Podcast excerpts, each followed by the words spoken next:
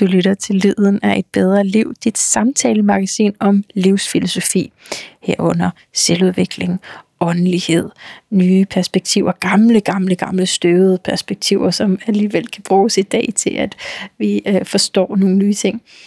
Og øh, det kan både være inden for samfund og psykologi, det er sådan set temmelig bredt, bare at det ligesom beriger os og vores livsrejse og giver os mening. Ja, og så har det jo altså snedet sig en hel del astrologi ind på det seneste, fordi det er den branche, jeg selv er gået over i. Lige nu skal du møde en helt særlig astrolog. Det her er nummer to i en serie på tre, hvor vi taler med astrologer i Danmark, som øh, har været det i rigtig, rigtig mange år. Og man må sige, der kommer jo noget med den der erfaring. Ikke? Så derfor synes jeg, det var det er virkelig interessant at lave sådan en serie her. Det udfolder jeg også nærmere på min øh, YouTube-kanal, hvor, at, øh, ja, hvor der er rigtig meget astrologi at finde, hvis du skulle være nysgerrig på det, og jævnligt er det også astrologer, jeg interviewer der. Men altså, i dag skal du møde en astrolog, som også er forfatter, han er uddannelsesleder, han har en astrologisk skole, og jeg betragter ham nærmest også som en astrologisk skole i sig selv. I hvert fald sådan et astrologisk bibliotek, øh, kunne jeg godt se i ham. Og øh, han hedder Claus Holberg. Og jeg har virkelig glædet mig til, at jeg skulle møde ham. Og jeg var også alt for nervøs, da vi så sidder der og får snakken. Det kommer du til at kunne høre, tror jeg, måske. Jeg siger det, jeg siger det, så det er ikke sådan den store hemmelighed. Men jeg har alligevel lyst til lige at forberede dig på, at jeg måske ikke lige helt får altså det bedste ud af samtalen. Nu skal du endelig bare lytte her og danne dine egne meninger og tage det ind, han siger, men jeg har bare lyst til det at sige undskyld, fordi på et tidspunkt kommer jeg faktisk til at spørge ham, hvilken planet han bedst kan lide.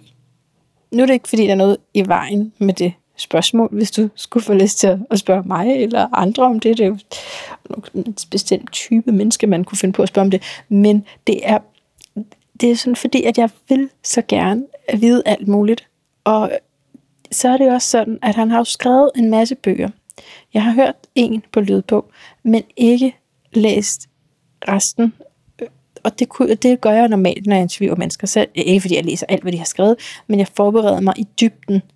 Og det har jeg ikke gjort i det her interview, fordi at jeg selv studerer en anden retning. Så det har været lidt svært for mig der i forvejen læser rigtig meget astrologi, astrologi at så at lige tune ind i det univers, fordi ja, som sagt, jeg selv kommer fra en anden skole, og jeg selv interesserer mig for en anden skole. Men altså efterfølgende har jeg faktisk øh, læst en af hans bøger, og den ville jeg ønske, at jeg havde læst inden, og sådan kan man også sige, ikke? men der er ingen, there's no turning back. Det her er, hvad der skete, og jeg tror aldrig, at det her, det, altså, jeg er helt sikker på, at det her møde aldrig finder sted igen, men formentlig har jeg heller ikke mulighed for at interviewe ham igen, fordi han er en travl herre, som han også selv siger. Så det her er, hvad der skete, da jeg kom forholdsvis uforberedt, mega nervøs, og simpelthen også lade mig forføre af, hvad jeg lige har on the top of my mind, altså øh, hvilken planet kan du bedst lide, agtige spørgsmål. Jeg håber, at øh, du får noget ud af det, og kan høre den visdom, han øh, trods alt kommer igennem med, selvom at, øh, at jeg er sådan lidt af et nævevrag lige der. Jeg øh, er i hvert fald i stor beundring af ham og de andre astrologer, som har arbejdet med det i mange år, som har skabt en forretning. Det er jo en vigtig del, altså fordi man også ligesom mm, siger til verden, det her det er et respekteret stykke arbejde, altså ikke? ved at skabe en forretning ud af det. Og som har brugt så meget tid på at fordybe sig i noget, der jo, ja, er det kompliceret, ikke? Det er jo alt efter, hvem man er, men for mig er det helt klart kompliceret. Kompliceret på en dejlig måde. Men det er også ekstremt stort, og det, man når aldrig i mål, altså hvis målet er at forstå det helt. Men øh, ja, nu er der i hvert fald lige her et bud på, hvordan du kan komme lidt dybere ind i især den esoteriske astrologi, som er det, Claus han uddanner i øh, ja, det kan du høre meget mere om. Så velkommen indenfor. Velkommen til Lyden af et bedre liv, Claus Holberg. Ja, tak. Ja. jeg er landet her på dit kontor, og øh, jeg har glædet mig rigtig meget til det her nu. Kender du det? Mm. Så, øh, og der er så meget, jeg gerne vil spørge dig om, at jeg næsten ikke kan trække vejret. Men det er jo ikke noget. det vil jeg anbefale, du gør. det er jo ikke noget. Så for lige at give dig en færre introduktion for dem, som ikke måske kender dig, selvom der er rigtig mange, der gør, øh, så har du øh, kendt astrologien i 50 år, har jeg læst din bog. Og Det den, er, ikke. den er måske et år gammel, så måske 51. Men det er rimelig præcist. Ja. startede i 69. Sådan, ja. Ja, Det er 50 år. 50 år. Ja, det er far out, ikke? Oh, jamen det forklarer jo min, at jeg sådan er in awe of you. Ikke? Oh, al den viden. Men jeg tænkte på, om vi kunne starte med at lege sådan en lille leg, så jeg lige kan falde ned. det er sådan en leg, hvor jeg beskriver en stemning, en eksistenstilstand måske, og så du kan måske kunne sige, hvor det hører til, i hvert fald en planet, i hvert fald, øh, i hvert fald en mulig konstellation. Okay. Så fornemmelsen af, det er så meningsløst at leve, det er ligegyldigt, at jeg er her. Hvor, hvorfor skulle jeg overhovedet få det her liv? Den følelse. Ja. Hænger sammen med, at vores kultur lige så stille er ved at falde fra hinanden. Mm. Altså, det er ikke nogen stor hemmelighed. Vi lever i en, i en kulturs nedgangstid. Ikke? Og det er ikke noget kønssyn, men altså, sådan er det. Og når man savner mening, så er man nødt til at definere, hvad er mening? Ja. Mening, det er sjælen, der kalder. Og det vil sige, at hvis man føler, at det er meningsløst, så er det sjælløst. Så man får en masse forklaringer på noget, som man ikke kan bruge til en bjælle. Ja. Og man spørger nogle folk, og de ser meget kloge ud i ansigtet, og det de siger, øh, dybt godnat. Fordi det er intellektuelt, det, det ligger cirkler omkring en verden, der i virkeligheden er på vej væk. Ikke? Og det, man savner, det er nogen, der sætter det lange lys på bilen, så man kan se, hvor vi er på vej hen af. Så det er mest det.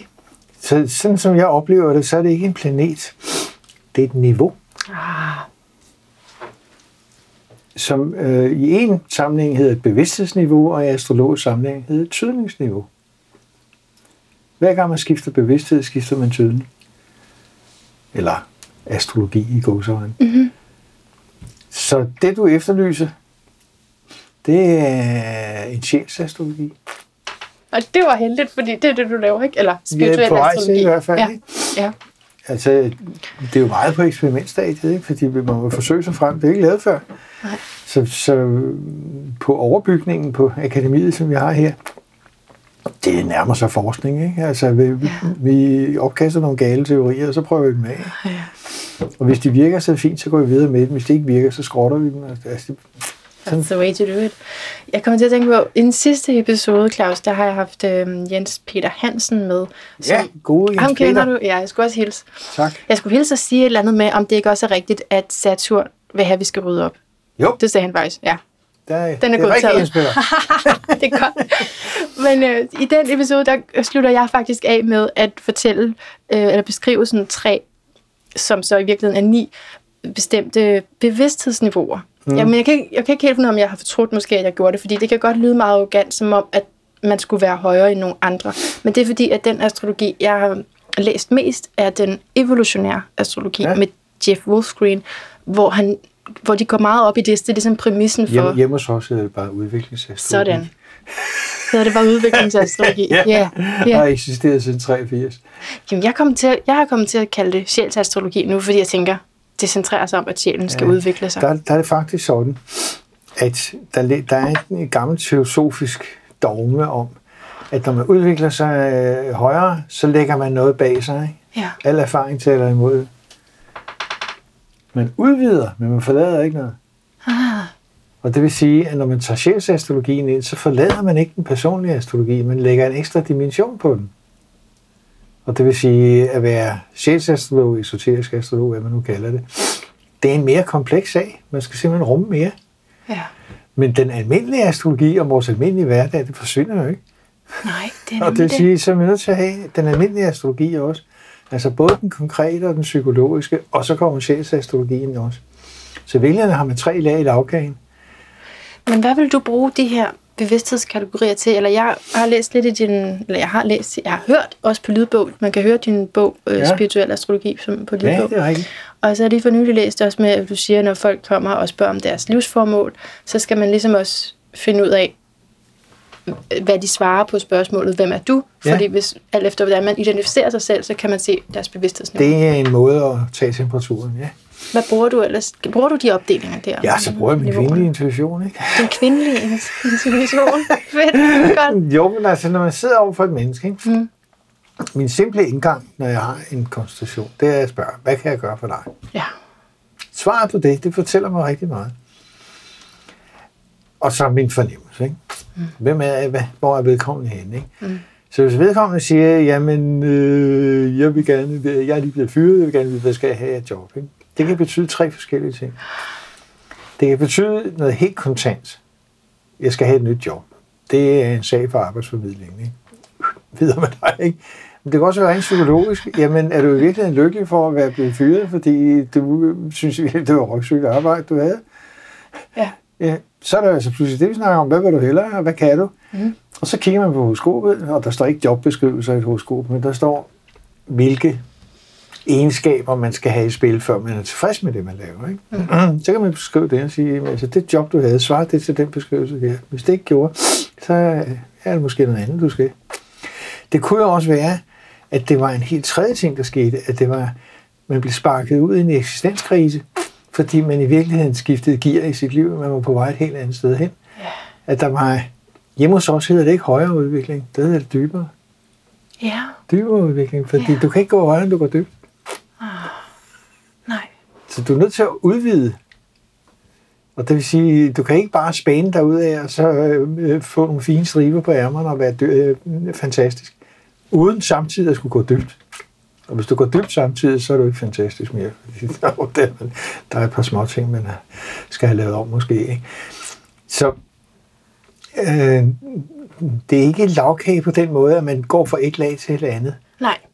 Det er lavkage på den måde, at man får en større skive, altså, når man skærer i den. Ikke? Så der, man får alle lagene med. Men handler det ikke også om tidligere liv? Altså, hvad du kom Og det, fra? det er jo smadret nemt. Det, det, det, det er det alt sammen.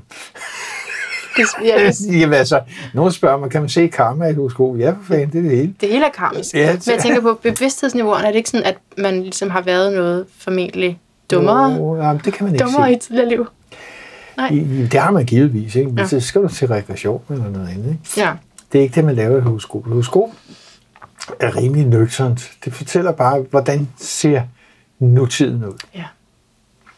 Og det vil sige, at når man går fra den gamle astrologi, den klassiske astrologi, som de kalder det, som er meget begivenhedsorienteret, det vil sige, at den er meget udvendig i virkeligheden, til den psykologiske astrologi, som vi bruger i dag, som er meget mere indadvendt, Mm. Så er det ligesom et andet landskab, man færdes i. Det er, nogle, det er nogle andre ting, man spørger om, det er nogle andre ting, man vil vide.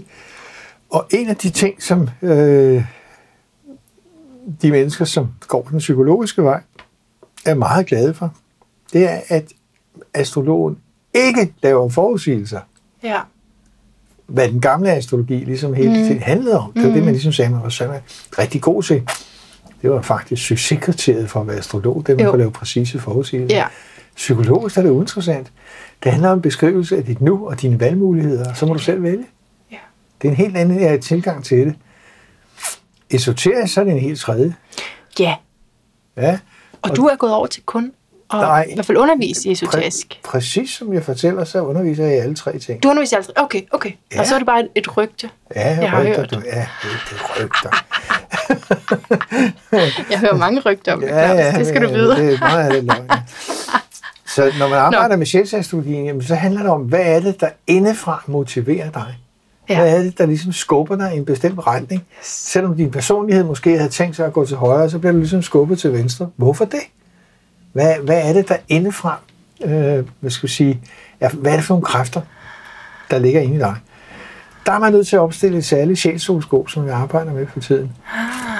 Som øh, bliver tydet efter nogle andre retningslinjer. Ja. Det er teknisk set det samme horoskop. Ja. Altså rent Husene teknisk er der ingen forskel. og alt det Ja, sammen. ja. Ja. Men der er noget, der bliver lavet om. Der er tydningslag. Der er tydningslag, og man arbejder ikke med aspekter. Okay.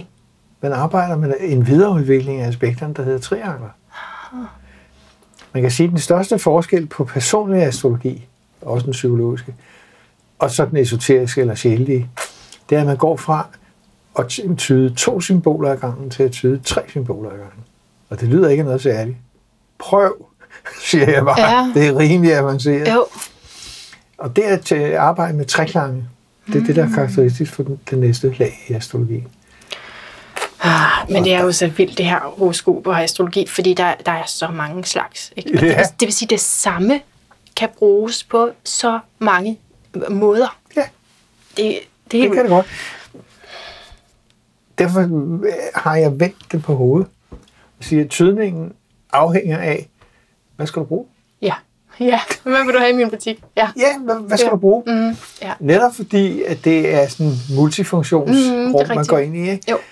så kan man alt muligt. Ja, det, selvfølgelig kan man det. Ja. Men hvad skal du bruge? Ja, ja.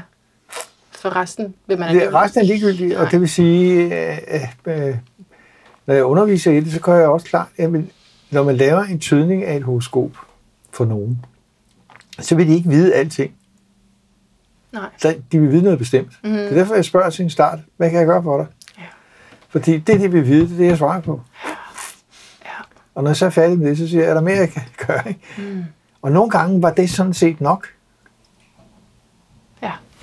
Men samtidig, så når man svarer på det, så kommer man rundt i mange Ja, andre ting også. Ikke? Det, det, har, det er sådan, sådan at spille Mikado, ikke? der er pindene rør ved hinanden. Og sådan noget, ikke? Det er jo men, men, det, i det sidste, gør. ja, men i sidste ende, så vil der være en bestemt linje, der handler om, hvad skal du bruge det til? Og når du siger det der med Mikado, så kommer jeg til at tænke på et sted i din bog, hvor du skriver om økonomi. Ja, At hvis det går sløjt med økonomien, så ligger der noget andet bag. ja. Der er, nu er jeg tilfældigvis psykoterapeut også, ikke? Ja. Og der er to ting, som jeg stort set aldrig går ind i. Det er økonomi og seksualitet. Fordi det er udtryk for noget andet. Mm. Og det vil sige, at hvis man har seksuelle problemer, økonomiske problemer, så er det noget tredje, der er galt. Ja, det er træls, ikke? Ja, gang. for ellers så kan man ligge og tæske rundt i pseudoproblemer. Ikke? Mm. Og det er selvfølgelig vældig interessant, men det løser ikke noget. Men Claus, hvad er det så? Hvad ligger det, der under? Det er meget forskelligt. Okay. Altså eksempelvis havde jeg en klient forleden, som led af allergi. Og hun havde alt muligt, altså så var det det ene chokolade, så var det øh, natskygge og altså tomater og kartofler, og så er der tredje. Ikke? Ah.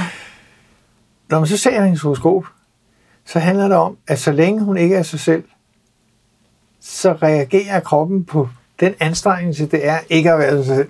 Det vil sige, hun bruger en masse krudt på noget, som hun virkelig kunne være med, hvis hun var sig selv. Hvordan ser du det i et horoskop? Det kan jeg ikke forklare dig kort. Jeg jeg kan godt forklare dig det, men ikke kort. Men det, Okay. men det handlede om, at øh, i det øjeblik, at hun slap de der stramme tøjler, mm-hmm. hun kørte sig selv i, mm-hmm.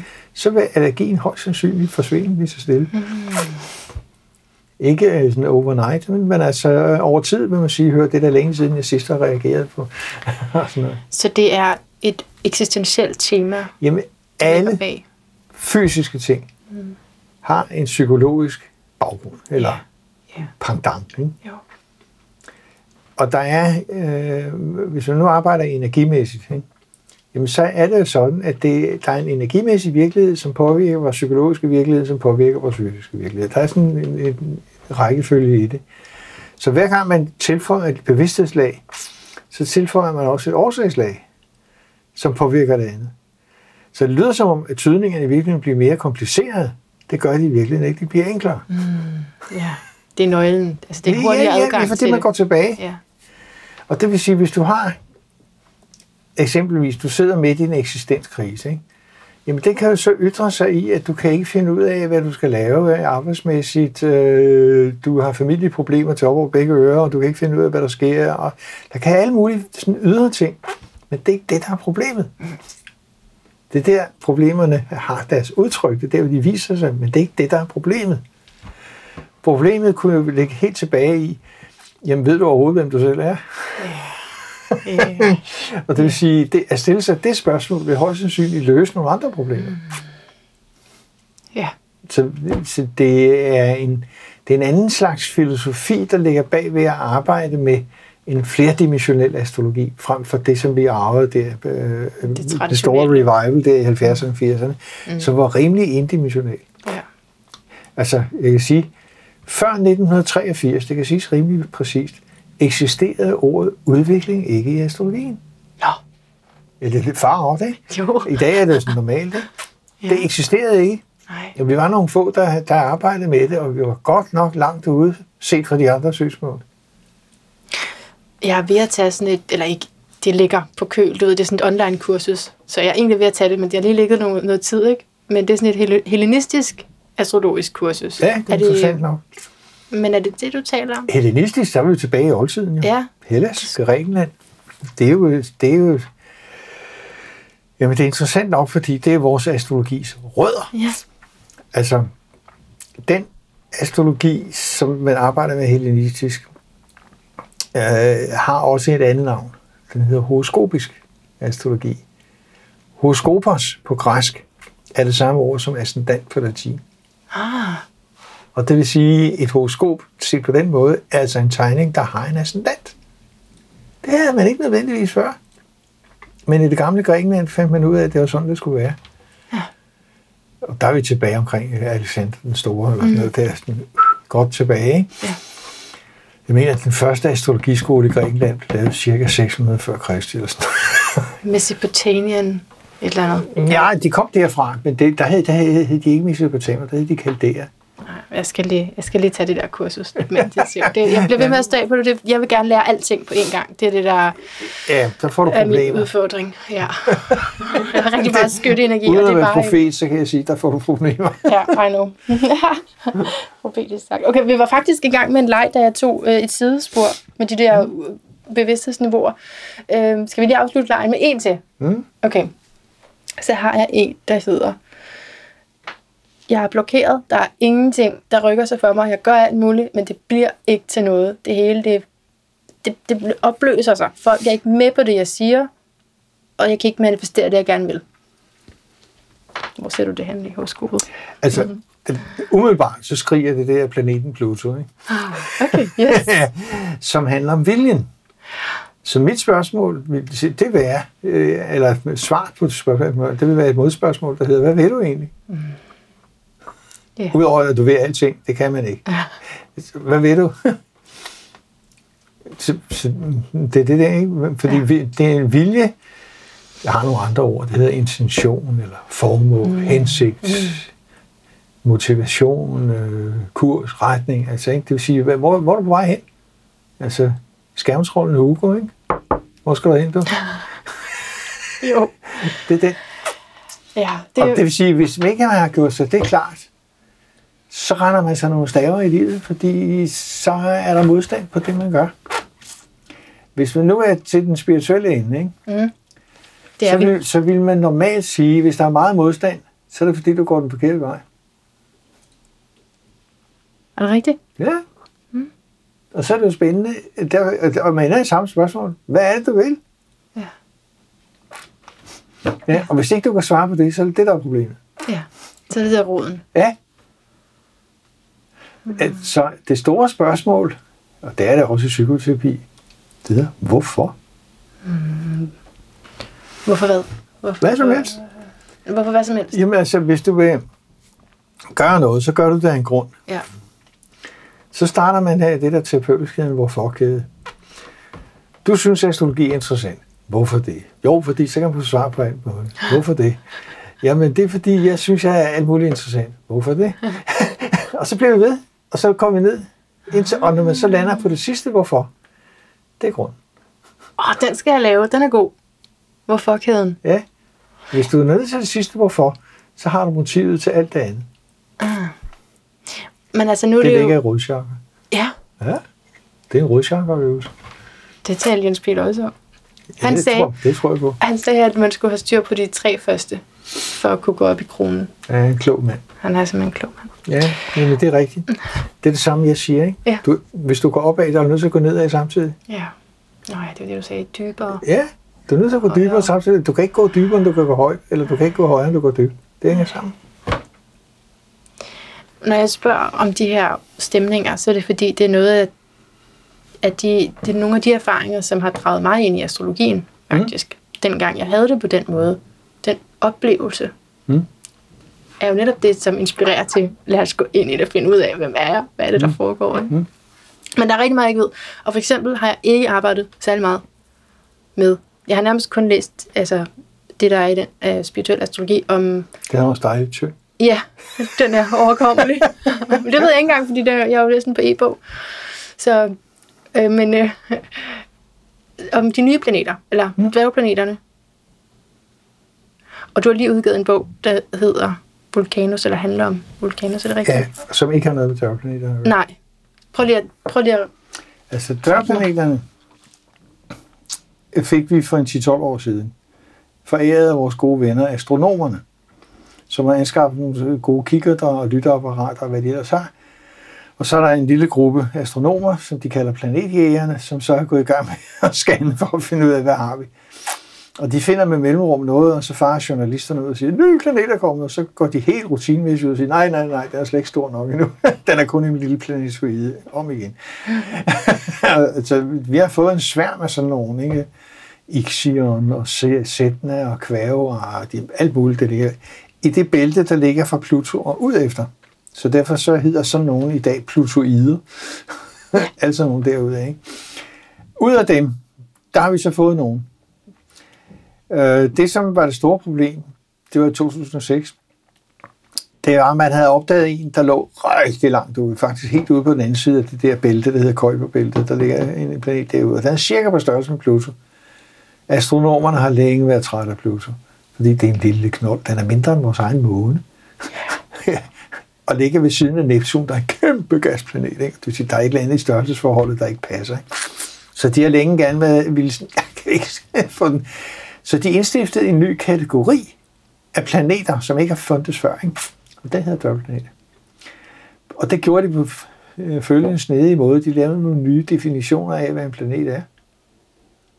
Siden oldtiden har man sagt, det der flytter sig, det er en planet, og det der står stille, det er en fikstjerne. Ja. Så har man fået Hubble-teleskoper, og man kan se galakser og sådan noget. fordi planet betyder En vandringsmand på græsk. sådan der. Ja. Det er godt. Derfor, når man kigger siger, at astrologer kigger på stjerner, så er det vandrestjerner. Ja. Ja, og ikke på fikstjerner. Det er der mange, der har misforstået. Ja. ja. Nå, okay. Hvor Det var- alting er, Ja. Med de nye planetdefinitioner, så blev Pluto deklasseret til at være dørplanet. Ikke? Det er der mange, der er blevet sure over. ja, det er det synd. Og samtidig så blev den ene af asteroiderne, Ceres, den blev forhøjet til at være dørplanet. Den er jo været skubbet ud. Den, den røg pludselig op, så det var den, ikke? Og så kom den, den, den, den nye derude. Så med et slag, så fik man tre nye dørplaneter. Sådan bang, ikke? Og den længst ude, den hed Eris. Så Pluto, Ceres og Iris. Ja, plus, øh, og Eris øh, er så den sidste, der er blevet navngivet efter det græsk-romerske Parnas. For der besluttede astronomerne samtidig, at nu vil de ikke kun navngive derfra, de vil skulle være skabende guder for hele kloden, alle kulturer. Det er jo flot, ikke? Det er altså globalt udsyn. Det gør så, at de nye planeter, de opdagede derefter, de får nogle sjove navne. så den, der blev opdaget derefter, den hedder Marke Marke. Ja. Det Marke Marke. Alt, hvad der på natursprog bliver sagt to gange, det er stort. Okay. Nå. Ja, det er sådan, man gør det. Ikke? Altså, der ligger et kæmpe krater nede i Kenya, der hedder Ngoro Ngoro. Det betyder bare, at det er kæmpestort. Det er 20 km i diameter. Så alt Ngoro Ngoro. Marke Marke, altså mm. store marke, mm. er chefgud på Påskeøen, Ja. som ligger ude midt i Stillehavet med over 1000 sømil til nærmeste nabo. Ikke? Enten du skal til Chile eller Polynesien. Så noget, man lærer derude, det er at stå på egen ben. Det er præcis, hvad den betyder astrologisk. Det er jo så perfekt. Ja. Fordi når en astrolog bliver præsenteret for en ny planet, så har vi tre metoder til at finde ud af, hvad betyder den. Den ene, det er mytologien. Ud fra en filosofi om, at planeter navngiver sig selv. Ja. Det vil sige, astronomer er altså også mennesker, ikke? Mm-hmm. Og de siger, de er lige så meget påvirkelige som alle andre. Ja. Det kan godt være, at de selv synes, de er geniale, men de bliver altså påvirket. Og det vil sige, at en planet får et navn, der gør, at den træder ind i vores kollektive bevidsthed og begynder at virke kraftigere. Den har selvfølgelig altid været der, ikke? Men nu begynder den at virke, for nu får vi bevidsthed på det. Ja, Og det er bevidstheden, der flytter det, det, ja. hele. Ikke? Jo, ja. Og lige efter Marke Marke blev der opdaget en til, der hedder Haumea, som er en modergudinde på Hawaii. og har med det, det livgivende princip at gøre, fordi øh, hun kan føde alt muligt. Ikke? Så, så lige pludselig så har vi altså fået en sværm af dværgplaneter, hvor nogle af dem altså har hentet deres mytologi fra nogle andre. Udover mytologien, Så deres tidspunkt er det ikke? så kigger man også på verdensbegivenhederne. Ja, okay. Hvad sker der i verden, når den træder ind i vores bevidsthed? Yes. Hvordan reagerer vi på den? Ja. Og den tredje ting, det er den besværlige. Det er sådan de der første 100 horoskoper, man skal have den puttet ind i for at se, hvad sker der. Ikke? Mm. Så Ja. det, det er sådan kniv og gaffel-metoden. Ikke? Der, det, men det, det er de tre metoder, vi har. Ja. Den mytologiske, og det at kigge på verdensbegivenhederne, og så det faste arbejde med at putte den ind i horoskoper og se, hvordan ændrer de sig. Og hvor ligger Vulkanus hen i det her? Ikke nogen af stederne. Nej. Fordi det er noget helt andet. Ifølge astronomerne eksisterer den ikke. Okay. Ja. den er en såkaldt hypotetisk planet. Ah. Tilbage i 20'erne, altså man har snakket om den der vulkan temmelig meget, og det er ikke Vulcanus. Nej, Fordi Vulcanus er faktisk en anden planet, som er hypotetisk, og som hører til en astrologskole, der hedder Hamburgerskolen. Så, den skal, så det den blandt den endelig ikke ind i. Nej. Det er to forskellige, selvom det minder meget, ikke? men det er altså to forskellige. Ikke? Så Vulkan Vulkan. Der var den. ja, er en hypotetisk planet, der skulle ligge mellem Merkur og Solen. Nå, Ja, helt derinde. så tæt på. Ja, det er så tæt på. Og øhm, det har man jo snakket om, og så, så stillede man en masse teleskoper op og prøvede at kigge og se, hvad man kunne ikke se en bjælle. Så lige siden 20'erne, så har man så afskrevet den sagt, at den eksisterer ikke. Mm. Men den har været observeret siden midten af 1700-tallet. Så var der en gut, der simpelthen tog alle observationerne fra en ende af, og opdagede, at de dannede et mønster, og så lavede noget matematik på den, så man kan finde ud af, hvad hedder dens baneparametre, og så opstille en efemeride. Og det er det, vi bruger nu, mm-hmm. når vi putter den ind i et horoskop. I et almindeligt horoskop giver den ikke meget mening at putte ind, fordi den ligger så tæt på solen. Den ligger højst 8 grader fra solen, det vil sige inden for normal overvis. Så den er altid i konjunktion med solen. Altid. Mm. Og det vil sige, at det giver ikke ret meget mening. Altså man kan måske nogle gange sige, at det er lidt sjovt, den kan ligge i et andet tegn end solen, og sådan noget. det kan man måske få lidt ud af. Men i sig selv, nej. Hvorfor er den så interessant at beskæftige sig med? Heliocentrisk. Ja. Heliocentrisk vil sige, at man laver et horoskop med solen i centrum, i stedet for jorden, Mm. som det vil- hedder så geocentrisk. Ikke? Ja. Så i stedet for et jordcentreret, så laver man et solcentreret horoskop. Et solcentreret horoskop, der kan jo stå, hvor det skal være. Ikke? Hvor man, hvis du ser den fra jorden hen mod solen, der kan den ikke nå at fjerne sig ret meget. så ligger den inde på den maven der. Ja. Så det at flytte sig ind til solen, mm. gør, at den pludselig bliver vildt interessant. Det samme gør Merkur og Venus. De kan også lige pludselig fister rundt alle mulige steder, hvad de normalt ikke kan. Dermed kommer det store problem, hvad fanden skal du bruge det til? Ja. Igen, ikke? Hvad skal du bruge det til? Og øh,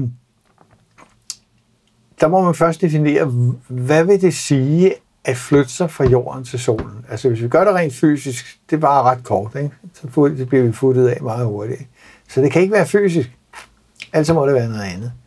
Hvis vi flytter os bevidsthedsmæssigt ind til solen, så flytter vi os fra at være jordboere til at være solsystemboere. Er det bedre?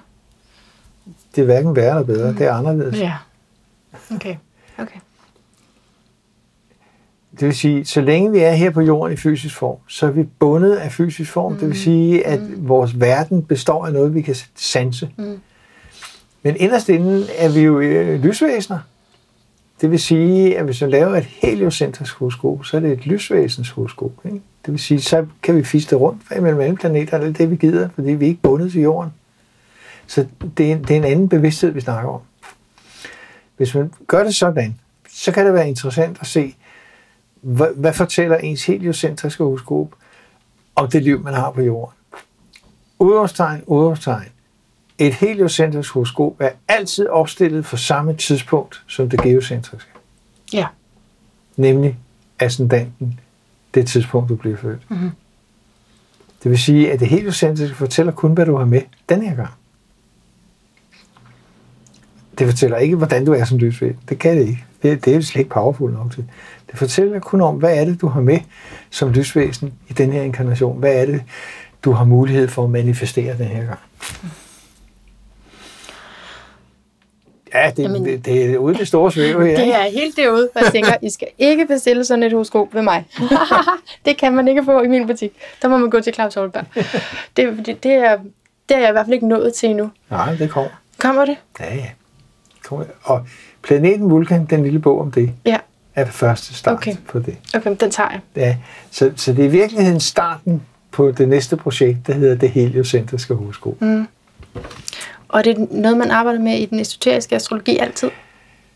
Ja, det er det korte svar. Ja.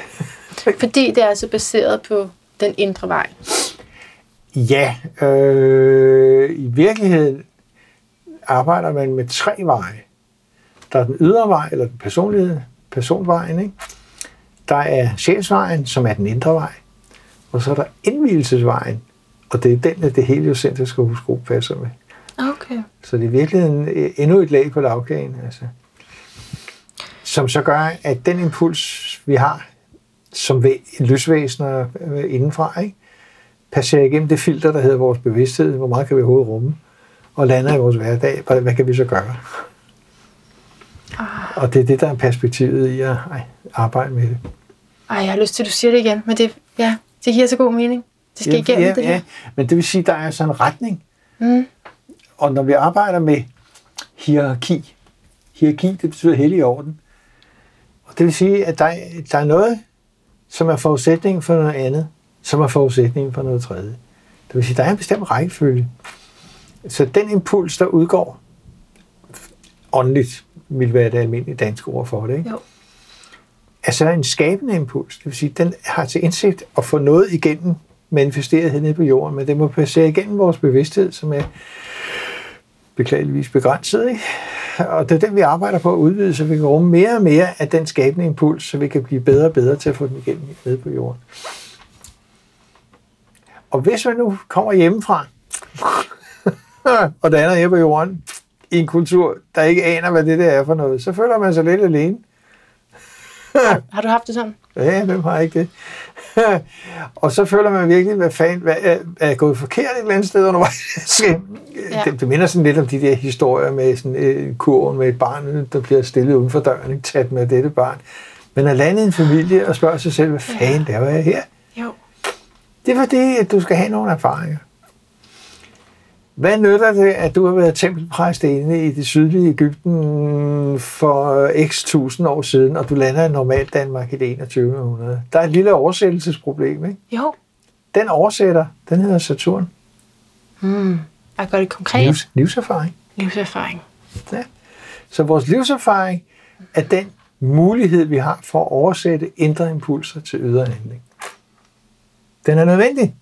Derfor blev vi plantet i den åndssvage familie.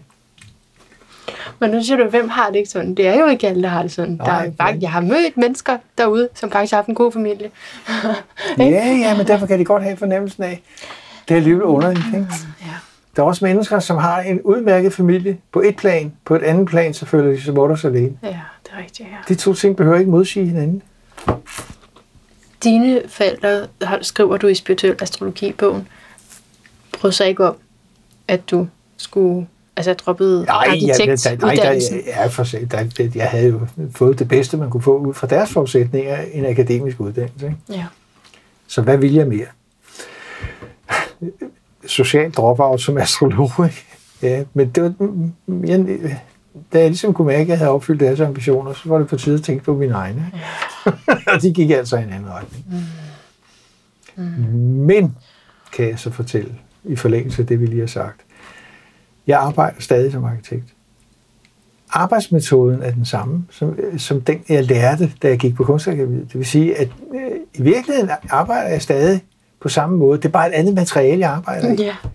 Men, men hele arbejdsformen øh, gør, at der er nogle ting, jeg omkring astrologi aldrig har været i tvivl om. Hvor jeg kan se, at nogle af mine kolleger er i tvivl. Jamen, det er jeg ikke i tvivl om, fordi jeg kommer et sted fra, hvor der har jeg lært, hvordan man gør. ja. Og derfor insisterer jeg også på, at Astrologisk Akademi, som vi har her, er et kunstakademi. Mm. Fordi tydning er en kunst. Ja. Og det har det altid været helt tilbage fra en sang. Hvad hed det, øh, den øh, kunsten, ikke? Man kan godt lave videnskab på astrologi, men det bliver astrologien ikke en videnskab af i en almindelig forstand. Ligesom man kan lave filmvidenskab, men det laver man ikke film af. Og man kan lave litteraturvidenskab, og det laver man sgu ikke litteratur af. Aha. Det er det samme. Du kan godt lave videnskab på det, sådan meta-agtigt, ikke? Altså, men i sig selv er tydning en kunst. Og kommer fra intuitionen, den Ja, enkeltes Uden intuition går det slet ikke. Derfor træner vi intuitionen fra dag et på akademiet. Det, det er den, der er nødvendig. Den, den hedder så noget andet i astrologkredse. Den hedder den syntesedannende evne. ja, Ja. at syntetisere. Altså at syntetisere symbolerne, øh, ja. ja. de der milliarder af ting. Mm. Og der er et horoskop altså forræderisk. Ikke? Det, det, jeg synes, jeg herregud, 12 tegn og de der 12-14 planeter, hvor svært kan det være? Hallo, ikke? Jo. Jo længere du kommer ind i det, jo mere er det en jungle. Altså jeg sagde i starten sådan, nu, har, nu fordi jeg har så meget skyld energi, så har jeg været optaget alt muligt, ikke? Ja. Så jeg sagde også sådan i starten, I skal, I skal komme og få sådan en prøvesession med mig, fordi det er ikke sikkert, at jeg bliver ved. Men jeg bliver ved, fordi der, er, fordi der er så meget at komme efter her. Ja, jeg altså jeg behøver ikke andet Nej. for at holde mig kørende resten af Det er livet. virus, du. Har du først fået angrebet, at der er ingen kur, vi kender? Nej, Nej, for det bliver ved. ja. Det er så kæmpestort. Jeg er nødt til at komme i bunds bare lidt i det her, og Ja. altså det, det kræver Så- så resten har af jeg mit liv også, mindst. Og, det, jeg har kun 50 år bag mig, så jeg er ikke så langt. Nej, det er ikke så langt. Nej, jamen... Åh, okay. Det var januar, eller var det februar 69, der læste jeg min første astrologibog. Ja. Ja, det var den eneste, der var på det tidspunkt. Hvem, hvem var det? Det var Karl V. Hansens lille, tynde, blå bog om astrologi. Det var bogen, der var ikke andet. Der var ikke andet. Og så et par år senere kom der en til, og sådan noget. Det var sådan småt. Så det var først midt i 70'erne, så lige pludselig, Så så, så kørte det. det. Ikke? Så nu har jeg tænkt på, at du sagde det her med, at I træner intuitionen på Ja. den skole, du har nu, men i bogen her skriver du også om Jupiterskolen, som ja. du havde på Bornholm, Ja, hvor I også gjorde meget ud af det. ja. Dig og din kone Leila. At... Jamen altså, Astrologisk Akademi er i virkeligheden Jupiterskolen i ny forklædning, Okay, ja. hvor vi i 2007 købte Skandinavisk Astrologiskole. Og dermed øh, opgraderede den astrologiske del af det, hvor vi ellers har haft den meditative og terapeutiske del på Jupiterskolen, som fyldte meget. Astrologien var der også, men den var ligesom bal- balanceret af mod terapien. Ikke? Ja. Så terapien er kommet til at fylde mindre og mindre, eller mm. går ind i, ikke? Mm. og astrologien fylder mere og mere. Og sådan har det været de sidste, med det blevet 12 år. ikke? ja. Det. Jeg, altså for længe siden, dengang jeg fandt dig online, ja. der var det også fordi, jeg googlede psykoterapi og astrologi. Ja. Sam, så kom du op på YouTube med noget, med hvordan man sætter det sammen. Ja, Men det gør du vel stadigvæk? Jamen, der har jeg en skæg erfaring. Jeg prøvede i her igennem 10 år at kombinere de to. Det kan man ikke. Er det rigtigt, Claus? Det kan man ikke.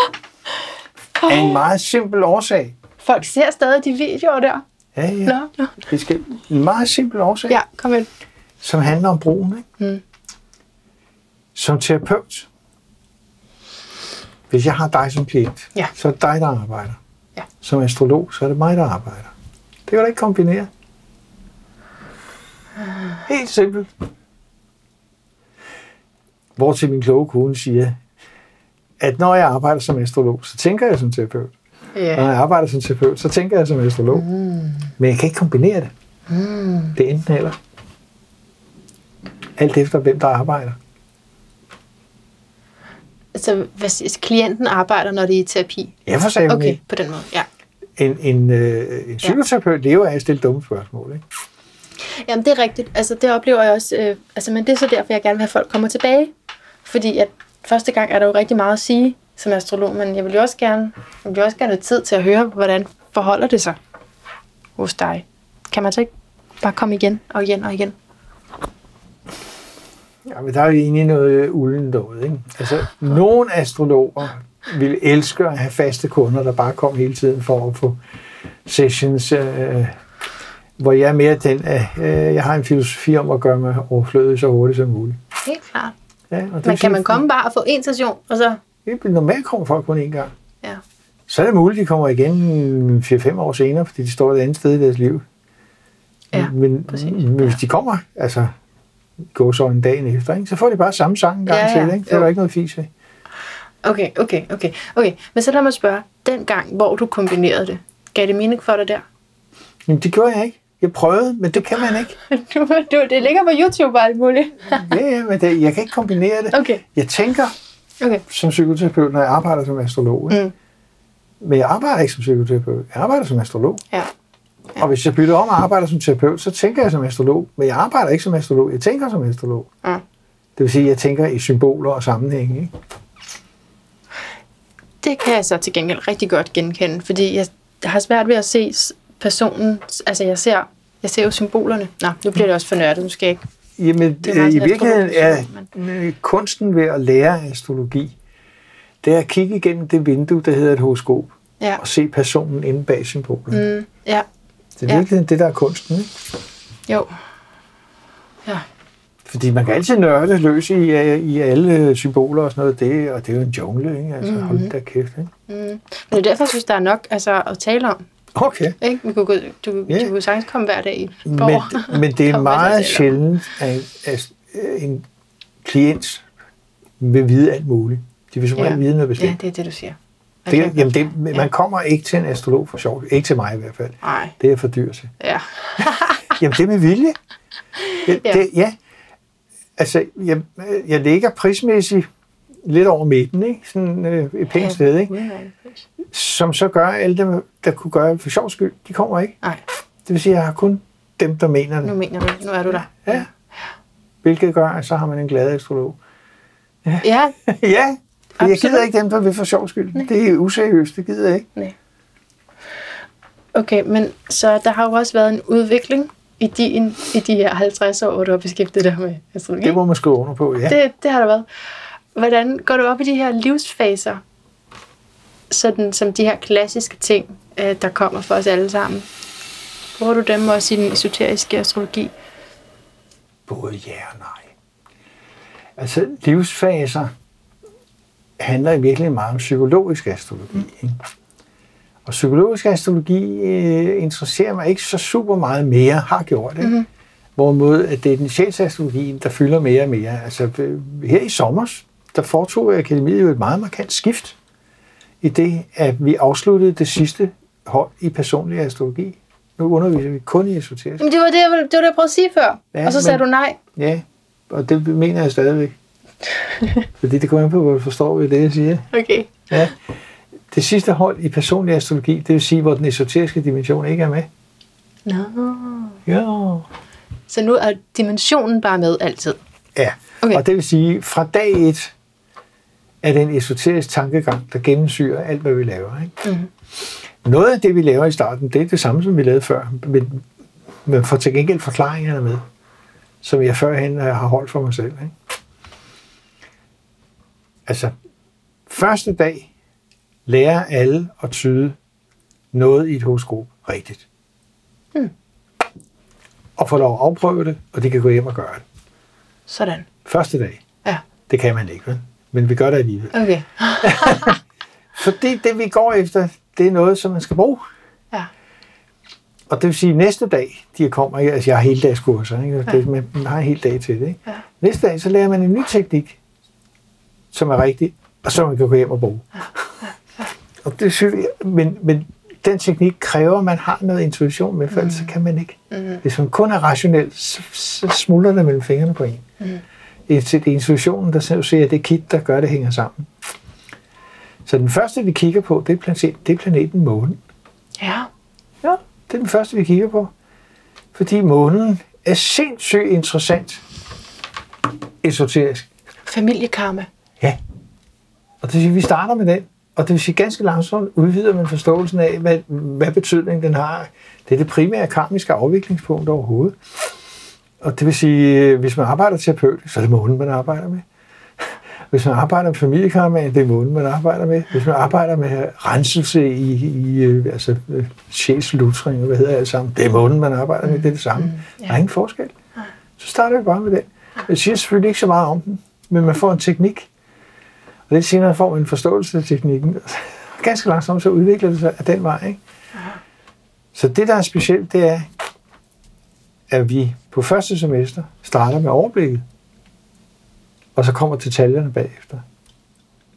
Adskillige astrologiuddannelser gør det modsatte. Mm. De har et væld af detaljer, og man når aldrig frem til Det overblikket. er så kedeligt. Ja, høj, sygt. Så vi har besluttet at vende den på hovedet at vi starter med overblikket, Det er det Fordi- genialt. Og så går vi derfra. Mm. Fordi uden overblikket, så falder horoskopet fra hinanden. Og så kan man godt sige noget, men om det er rigtigt, det ved man ikke. Jamen, det er også det, du skriver i din bog, at det egentlig er det, astrologen kan Ja. pege på nogle Så hvis du, overordnede så ting. hvis du læser en anden tynd bog, Ja, så hedder horoskopets fem porte. ja. Det er, den, det, det er grundbogen. Den fortæller, hvordan man gør. Så vi skal det, bare læse Det er en det. metodebog. Ja. Ja, altså symbolikken forudsættes bekendt. Ikke? Mm. Det er metodebogen. Sådan gør man. Ja, så i den... Den tog kun 30 år at skrive. Gjorde det? Ja. Fordi jeg ledte hele tiden efter teknikker, der virker hver gang. Ja. Der er masser af undtagelser, og så kan man gøre sådan og sådan. Undtagen i de her de tilfælde. Og, sådan, ikke? og det var jeg så træt af, og jeg, jeg kan ikke salme hvad jeg kan ikke huske udenad. vel? Så jeg gik, hvad virker hver gang? Og det er så rummet i den bog. Det virker hver gang. Det må jeg nok sige. Der solgte du lige den. Den tager jeg også med hjem. Okay. Men så i den esoteriske astrologi, og vi har været inde omkring nogle af de her Marke og Hymera og sådan noget. Hvad, hvad kan du bedst lide, eller hvad bruger du mest? Det var alle sammen. Alle sammen? Jamen, det, jeg kan sige det meget kort. Hvad, hvad kan jeg bedst lide? Ja. Klienten. Klienten. Nå, men du ved, man kan godt være i sådan en fase, hvor man... Jamen, jamen, jamen jeg er ligesom en musiker. Jeg tænker ikke på instrumentet. Nej, okay. Jeg tænker på, hvad jeg skal spille. Ja. Ja. Altså på et tidspunkt, så bliver instrumentet en del af en. Ikke? Ja. Og det, det vil sige, altså min kone plejer at sige, at man kan vække mig kl. 3 om natten og bede mig fortælle om et eller andet astrologisk, så jeg vil gøre det i søvn. Ikke? Fordi at det, det er så meget en del af mig efterhånden, mm. at, at det er, det lyder underligt, det er ubesværet. Mm. Det, altså, jeg kan sige det på en anden måde, når jeg tyder på horoskop, så tænker jeg ikke. Nej. Jeg ser det. Oh, ja. Så derfor kalder jeg i min vildelse øh, overbygningen på akademiet for en seerskole. Jeg vil sindssygt gerne lære dem, der går der, ikke at tænke i et horoskop, men at se det. Mm. Fordi så begynder horoskopet at tale til en. Mm. ja. Hvordan er det at være blevet et med dit håndværk? Naturligt. Ja, det er naturligt. Ja. ja, sådan er det. Mm, ja. Ja, fordi så bliver det, det flytter interessepunktet. Man kan også sige det på en anden måde. En gang var astrologi interessant. Det er det sådan set ikke mere. Det er blevet virkeligt. Mm. Og når noget bliver virkeligt, så er det ikke interessant mere. Så jeg snakker ikke ret meget om det, undtagen hvis der kommer en gal radiomenneske og spørger mig. Jamen, jeg vil så gerne høre alt, hvad du har på hjertet. Øh, Fordi noget, som jeg også lige vil nå at runde, det er, at du jo, øh, man kan følge dig på Facebook, Ja, hvor du skriver... til mig selv. Et, er, det, er det bare noter til dig selv? Ja, jeg, ser, jeg ser, laver skitser, jeg øver mig i at formulere noget, som er svært at sige.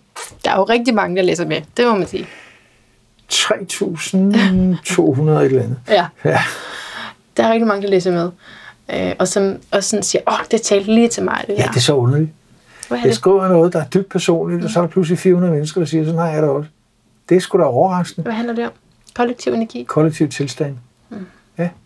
Det vil sige, at der er mange mennesker, der har det lige sådan, der sanser det samme. Ikke? Og, og det, det har været lige så overraskende for mig som for alle andre. Det havde jeg da ikke regnet med. Jeg skrev bare, hvordan jeg, jeg, noget, jeg sansede i tiden. Ikke? Og så viser det sig, at der er en masse andre, der også har det sådan. Det er da fantastisk.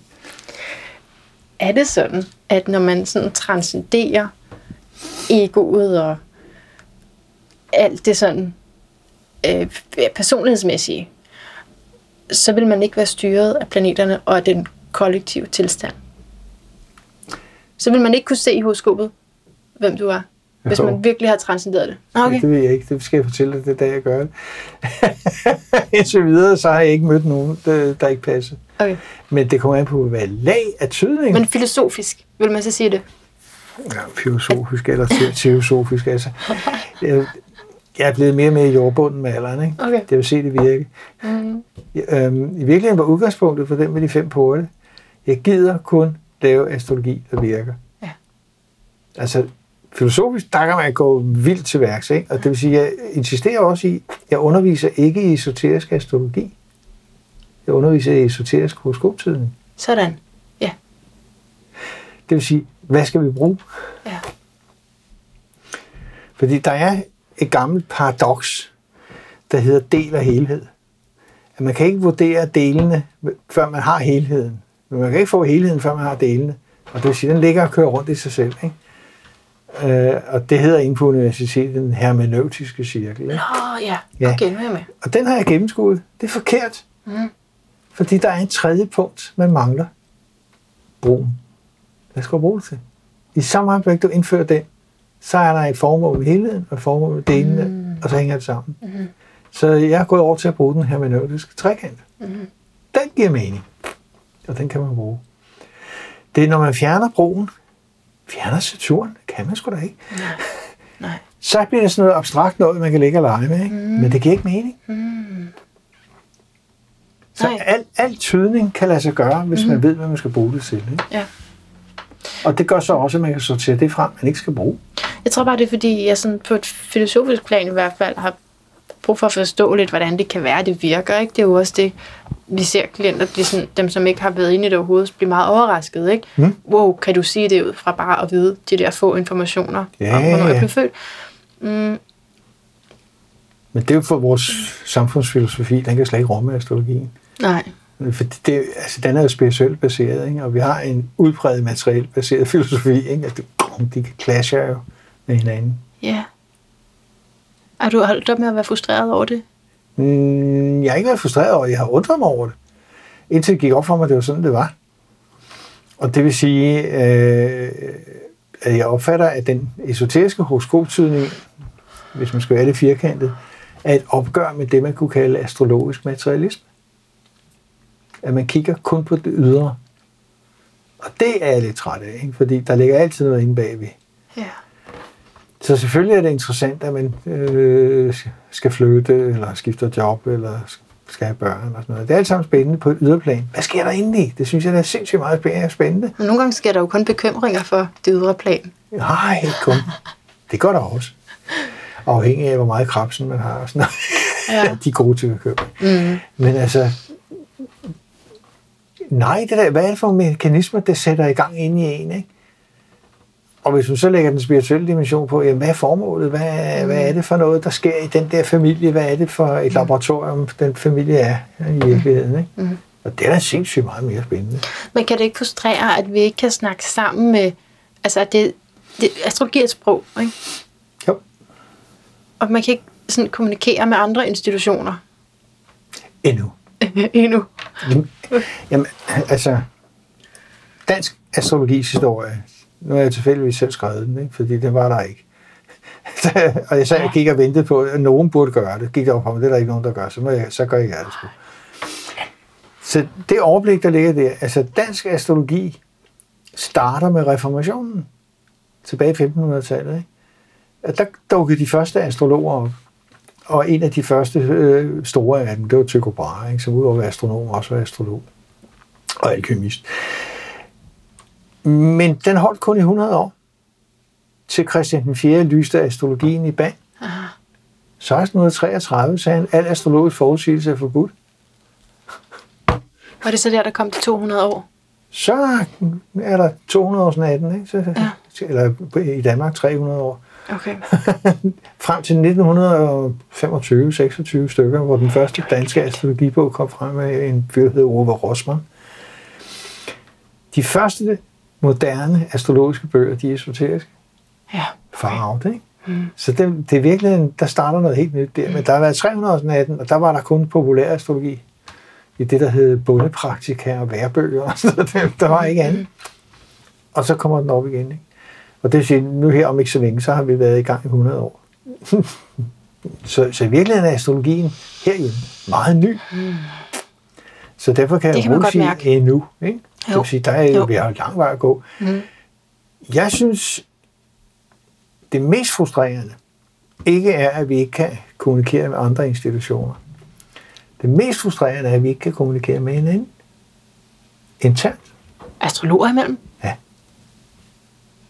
Det er det mest frustrerende. Det kan, hvorfor kan vi ikke det? Der er nogle historiske årsager, og i min filosofi, hvis jeg er lidt brutal, ikke, så handler det om mindre værd. Mm. Ja, man ligesom skal sørge for at lyde klogere. Ja, Ja. og det vil sige, at man har en masse små fordomme, man skal forsvare. Ikke? Mm.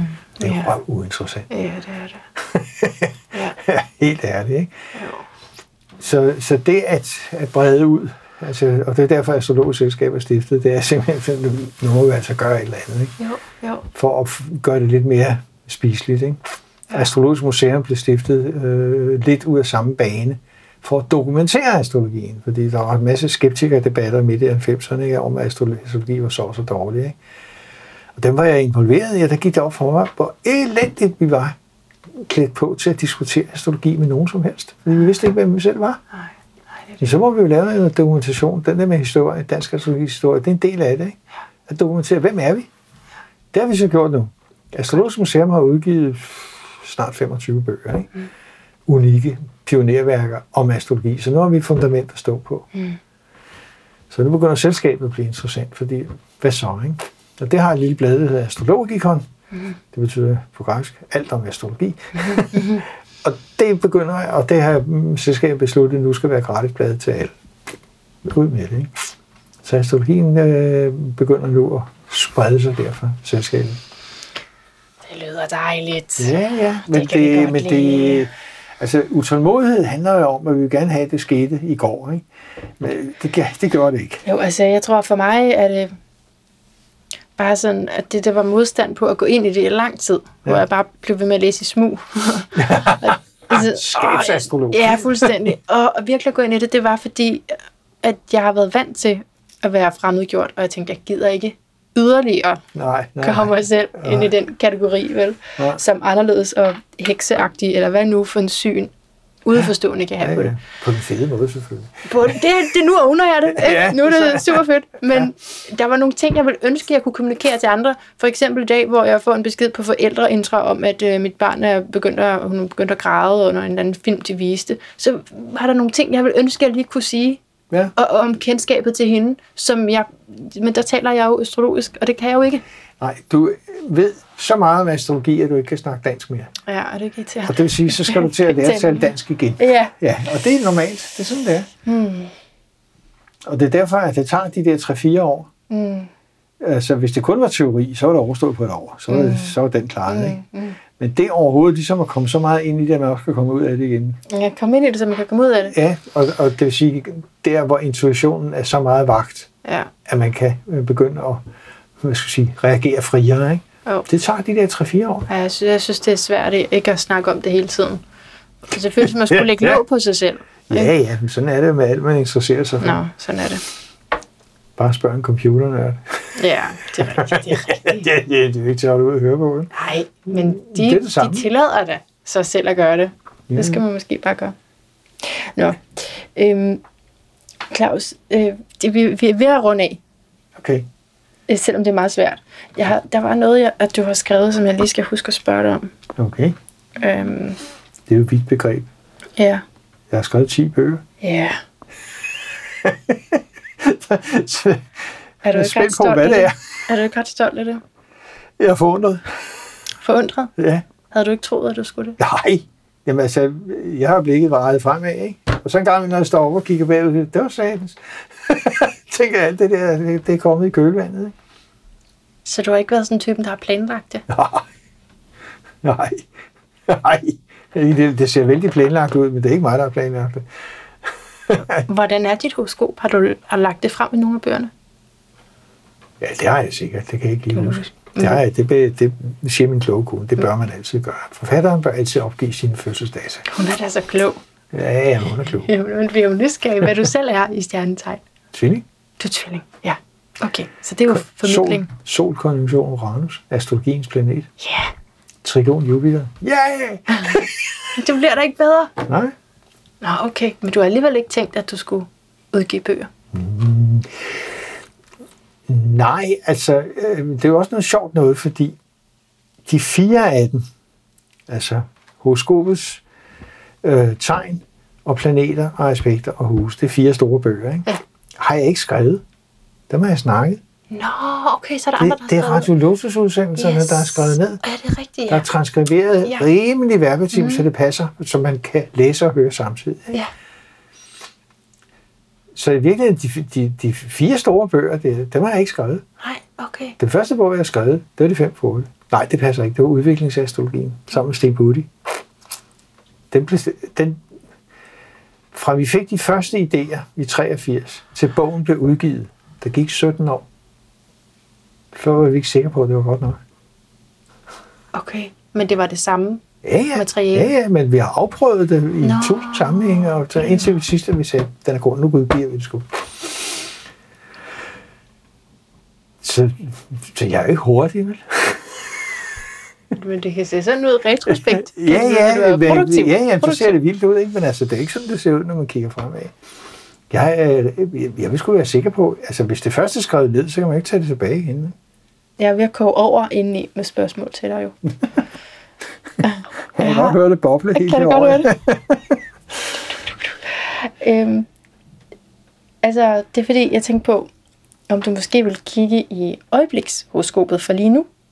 Det har jeg ikke forstand på. Hvad? Er der noget, du ikke har forstand på? Ja, Okay. øjebliksastrologi siger mig ikke en bjælle. Er det rigtigt? Nej, det, det er, altså, i den store astrologiske Schweiz det er et stort hul. Nå, det prøver jeg ellers meget. Nå. Ja, der er øjebliksastrologi, det siger mig ikke noget som helst.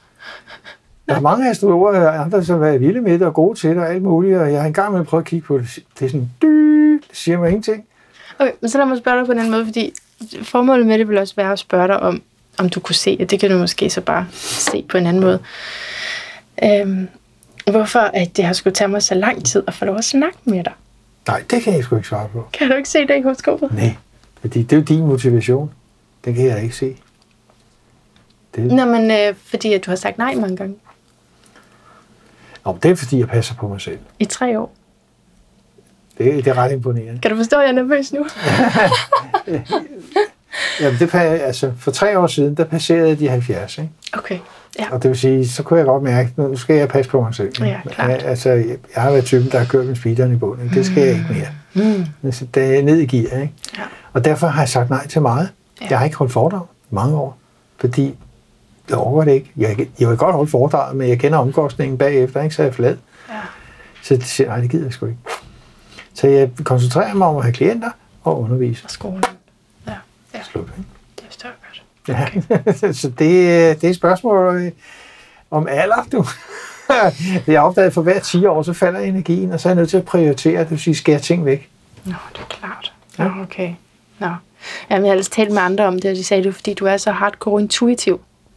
Så du bare sådan vidste, at vibrationen, at min vibration ikke var helt. Ja, folk, Det- folk snakker. Det er rygter igen.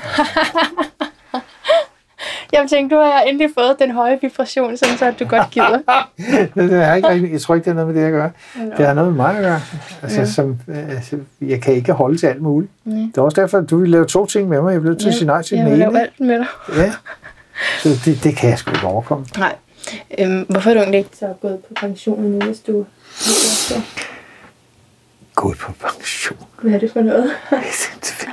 altså, jeg bliver ved til at ikke tykke smør mere. Altså, det, altså, jeg har et andet ord, der passer meget bedre. Det hedder passion.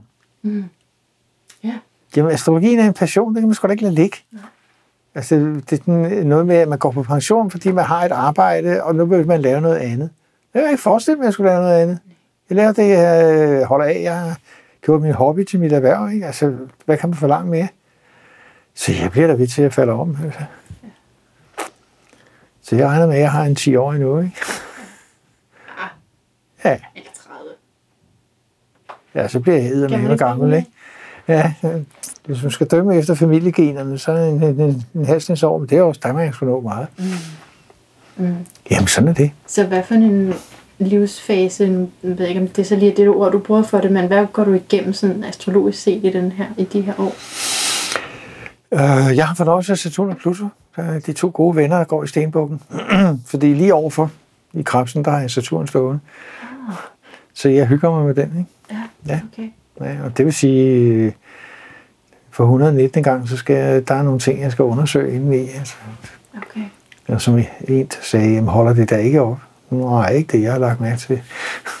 Det bliver ved. Ja, fordi når man så er færdig med han er så, det, den karma, der hører det her liv til, så står der en sæk for alle de andre liv og venter. Ikke? Så hvad, der er en, jeg laver. Ja, Ja, okay. ja, Så man tager dem i Ja. rækkefølge, eller hvad? ja, som de melder sig. Ikke? Som de melder sig. Ja, og det vil sige, øh, øh, jeg har en gammel sur skotte, som jeg skal have gjort op med, ikke? Altså, som, øh, han var miskendt geni nej, og drikfældig, hvilket har gjort, at det her liv ikke kan tåle duften af whisky. Jeg bliver simpelthen dårlig, ikke? Ja, jeg var en drukkenbold. Ikke? Så det skal jeg ikke, den vej skal jeg ikke gå. og det vil sige, jeg kender godt nogle af mine tidligere liv, og de er ikke lige kørende alle sammen. Nej. Så var jeg ryddet op i dem, ja. Okay, så der er mere oprydning også. Hakke, skov og spade, ja. Okay, der er Solberg. Jeg har bare et sådan et uh, standard spørgsmål til sidst, Okay. hvor jeg spørger om, øhm, og du må svare lige så langt du vil. Det må gerne være en hel time, hvis det er. Hvor jeg spørger om, hvad din lyd af et bedre liv er. Min lyd? Ja, altså fordi det her hedder lyden af et bedre liv, for de kan jo kun høre det. Ah! Ja. Det er simpelthen så klogt. Jamen, altså, min lyd er et smil. Den kom lige der. Ja, jamen, det, ja. Mm. altså min belønning for en god konstitution, det er en glad klient, mm. som pludselig kan se i lyset for enden af tunnelen, mm. og det er ikke et modkørende tog, det er vejen ud. ja, altså så pludselig kan se, ah, nå, det er den vej, ikke? Og det er den der form for, ah, ikke? Det er min lyd. Åh, oh, den er god. Ja, Den er rigtig god. Tusind tak for den her ja velbekomme du. samtale.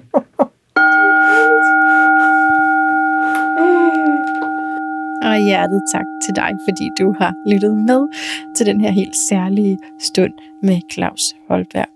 Som vi nævner, så er der rigtig mange, der følger ham på Facebook-siden, og hvis ikke du gør det, så kan det anbefales. Jeg tror bare, det er hans private profil faktisk. Øh, men i hvert fald så skriver han de her øh, lange status om, hvad der sker ude i himmelrummet lige nu, og hvordan han ligesom føler det. Så det er, det er god læsning.